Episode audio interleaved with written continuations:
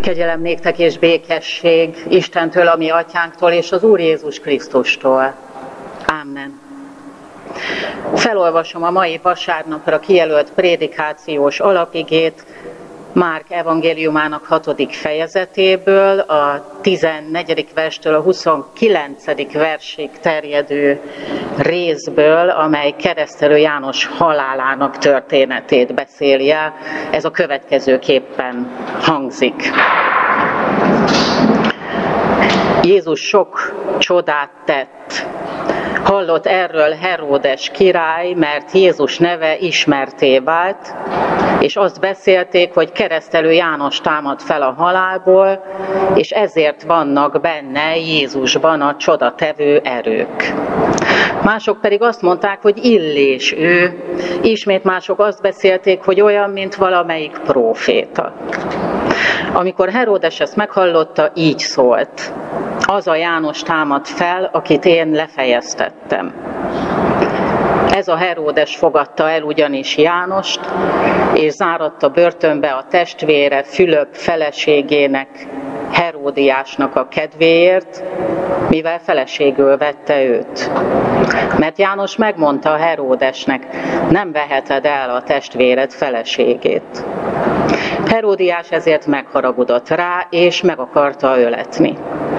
De nem tehette, mert Heródes félt Jánostól, akiről tudta, hogy igaz és szent ember, ezért védelmébe vette. Bár hallgatva őt, gyakran zavarba jött, mégis szívesen hallgatta. De eljött a kedvező alkalom, amikor Heródes a születés napján lakomát adott főembereinek, vezéreinek és Galilea előkelőinek. Ekkor Heródiás leánya ment be táncolni. Ez kedvére volt Heródesnek és a vendégeknek. A király ezt mondta a leánynak. Kér tőlem, amit csak akarsz, és megadom neked. Meg is esküdött neki. Bármit kérsz, megadom neked, akár országom felét is. A leány kiment és megkérdezte anyjától, mit kérjek? Az pedig ezt válaszolta, keresztelő János fejét. A leány nagy sietve bement a királyhoz, és azt kérte, szeretném, ha rögtön ideadnád nekem egy tálon keresztelő János fejét. Ekkor a király nagyon elszomorodott, mert a vendégek előttet esküje miatt nem akarta őt elutasítani. Azonnal el is küldte a hóhért, és megparancsolta, hogy hozza el János fejét. Az elment, lefejezte Jánost a börtönben, elhozta a fejét egy tálon, és átadta a leánynak, a leány pedig odaadta azt az anyjának. Amikor ezt meghallották a tanítványai, eljöttek, elvitték a holttestét, és egy sírboltba helyezték. Eddig a kijelölt alapige.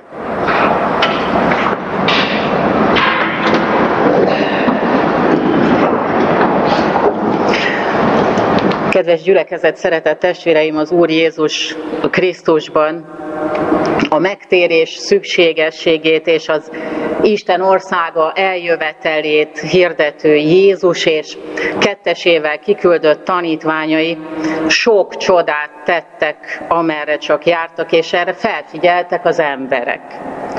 Ki ez a Jézus? kérdezgették. A visszatért illés, egy új próféta, a feltámadt keresztelő. Senki nem talált pontos, megfelelő választ erre a kérdésre Jézus halála és feltámadása előtt. Még a tanítványok sem. Jézus kortársai a megismerés legkézenfekvőbb természetének engedve ismert jelenségekhez és múltbéli ügytörténeti alakokhoz próbálták Jézus tevékenységét és személyét hasonlítani. Illéssel viszonylag kevesen azonosították őt, mert legtöbben keresztelő Jánosról gondolták azt, hogy ő a visszatért Illés. Hiszen megtérésre hívó szavain túl, szavaikon túl még a kinézetükben is hasonlítottak ők egymásra. A kettő királyok egy-nyolc ezt írja Illésről, szőrből készült ruha volt rajta, és bőröv övezte a derekát. Márk 1.6 pedig ezt írja Jánosról, János teveszőr ruhába volt öltözve, derekán bőrövet viselt, sáskával eve, sáskát evett és vadmézet. Illés és keresztelő János csak előkészítők, előfutárok, követek voltak. Részben jól gondolkodtak azok, akik Jézust profétának tartották, hiszen ezzel a szereppel Jézus is azonosította magát a Názáretben tapasztalt kudarca után. Akkor mondta ezt, nem vetik meg a profétát máshogy, csak a tulajdon hazájában, a rokonai között és a saját házában. Jézus sokakat keresztelő Jánosra emlékeztetett. Is írja, azt beszélték, hogy keresztelő János támad fel a halálból, és ezért vannak benne ezek a csodatévő erők. Ezen a véleményen volt Heródes is akiből a lelki ismeret fordalást beszélt, amikor ezt mondta, az a János támad fel, akit én lefejeztettem. És az evangéliumban Márk ezt a pontot találja alkalmasnak arra, hogy Jézus sorsa mellett keresztelő János életének a 18 karikás végét is megismertesse az olvasóival. Mindkettejük, Jézus és keresztelő János sorsa is összefonódott a Heródesekével. A keresztelőt kivégeztető Heródes apja, nagy Heró, Heródes volt az, aki a betlehemi csecsemők megölésének elrendelésével a szintén csecsemő Jézus életére tört, és a szent családot menekülésre kényszerítette Egyiptomba. Józsefus Flavius szerint nagy Heródes nyolcszor házasodott, nehéz hát áttekinteni a rokoni kapcsolatait, az utódai számát. Azt tudjuk, hogy két fia biztosan született, Heródes Archelaos, aki Júdea uralkodója lett, és a hiú és hatalomvágyó Heródes Antipász, aki Krisztus előtt négyben, apja halála után 16 évesen lett hosszú időre Galilea és Pérea negyedes fejedelme, Krisztus után 39-ig.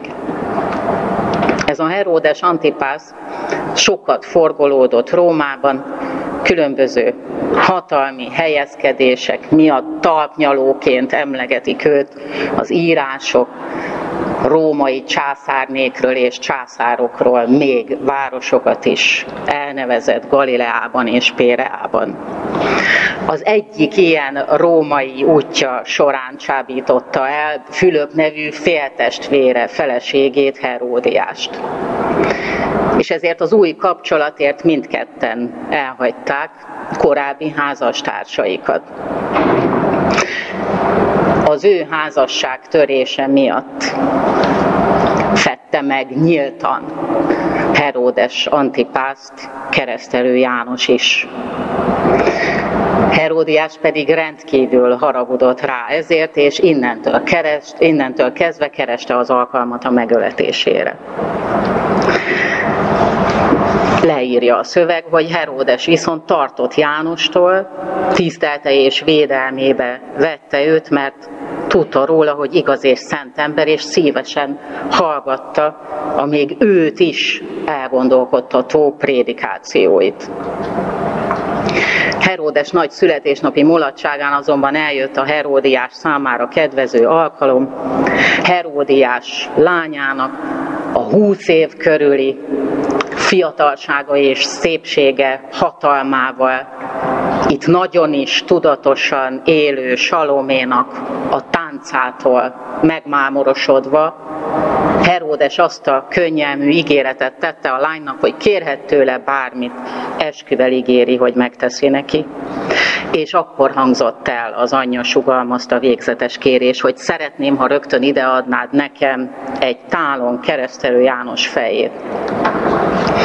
Heródest ez megdöbbentette, rögtön tudta, hogy annak nem Salomé, hanem az anyja, vérig sértett Heródiás volt az értelmi szerzője, de nem volt bátorsága szembeszállni Heródiással, és a lakoma előkelő vendégserege előtt sem akart visszakozni.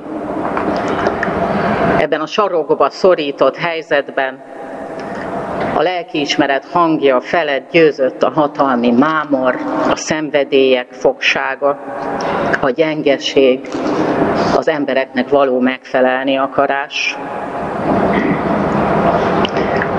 Heródes egyébként Jézus Jeruzsálemi perében is hasonlóan viselkedett. Megörült Jézusnak, amikor Pilátus átküldte őt hozzá, faggatta, kérdezgette őt, csodákat remélt tőle, hiszen akkor már még többet hallott róla. De amikor Jézus szóra sem méltatta, ő megvetően kigúnyolta, és fényes ruhában visszaküldte Pilátushoz őt ahhoz a Pilátushoz, aki aztán Jézusra tekintett ugyanazzal a mély, spontán vonzalommal, amivel Heródes tekintett keresztelő Jánosra. Egyikük esetében sem volt azonban elég erős a tiszta és a szent iránti vonzás. A jót, ami pedig pislákolón ott volt mindkettejükben, Heródesben és Pilátusban is elnyomta a gyávaság, a romlottság, a külső és belső függések és kényszerek. Keresztelő János a halálával is így vált Jézus útkészítőjévé és hírnökévé hiszen a bűn hasonló, látható és láthatatlan erői okozták Keresztelő János és Jézus halálát is. Keresztelő János ezen felül még a legmélyebb vallás történeti, áldozati értelemben is előre élte és halta Jézus sorsát. Itt jön a képbe a tár, a tálca. Miért tálon kellett elkérni János fejét? A régi kultúrákban az volt az áldozat bemutatás eszköze. Ez a magyarban tálnak fordított eszköz volt az a tárgy, egy lapos tálca, egy lapos deszka vagy tábla, amely az áldozati oltárok viszintes lapját jelöli. Sok népnél volt ismert ősi szokás az Istenek számára ilyen lapos tálon, tálcán elhelyezve feláldozni a bűnös embernek azt a testrészét, amelyel a bűnét elkövette. Jellemzően a tolvajok kezét. Keresztelő János esetében a fej volt a bűnös testrész. Az igazságot tisztán és egyenesen hirdető fej áldoztatott fel a beteges vágyak, a piszkos szenvedélyek, a hatalom akarása oltárán. Az úrvacsoráink során használt paténa, a lapos ostya tartó, rajta a világ bűnéért egyszeri és tökéletes engesztelő áldozatul adatott Jézus testtel tipológiai értelemben ugyanezt jeleníti meg. Nem más a paténa sem, mint egy kicsi nyitett oltárlap.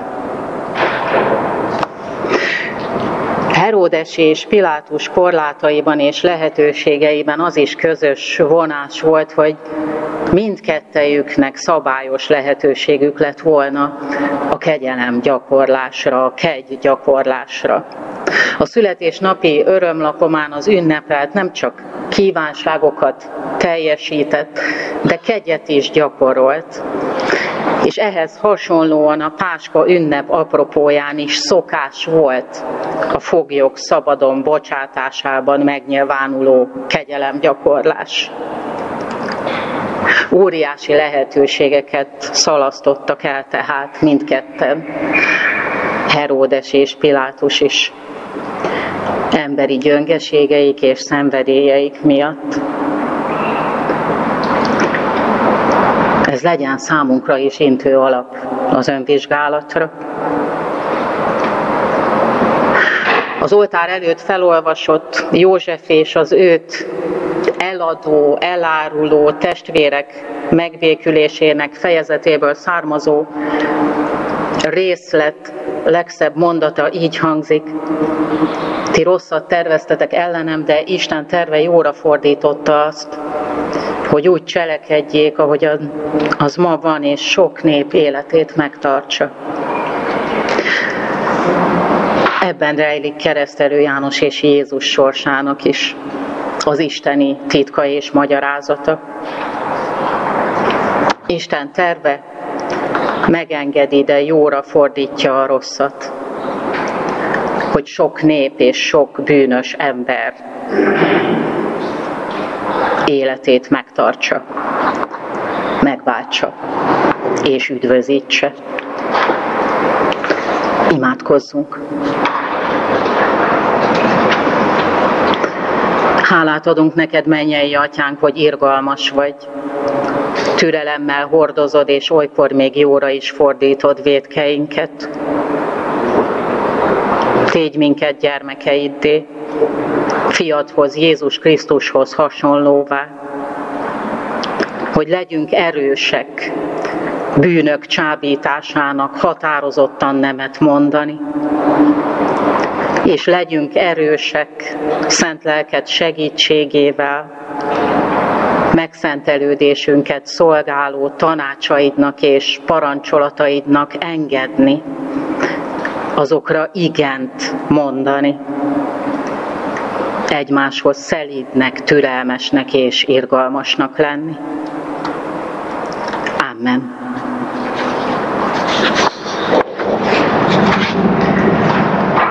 Kedves testvérek, most kérem, hogy együtt énekeljük el a 311-es énekünk harmadik versét. A 311-es ének harmadik versét. Thank you.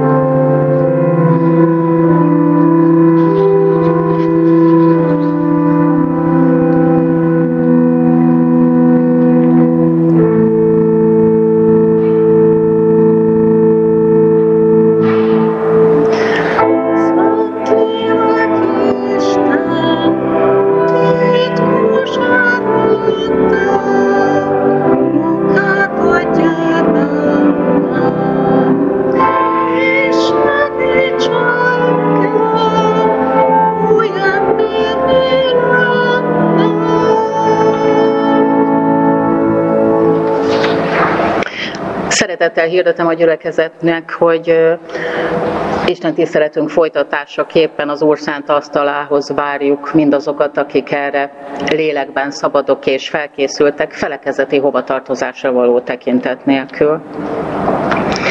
A tegnapai napon került sor az egykori 20-30 évvel ezelőtt itt a Fasorban ifjúsági órákra járó, ifjúsági körbe tartozó férfiak és nők és már azóta született gyerekeik találkozójára. Ez a tegnap egybegyűlt 18 ember úgy döntött, három órától nyolcig voltunk együtt a gyülekezeti teremben, hogy november végén újra szervezi illetve folytatja ezt a találkozót, ezt az alkalmat.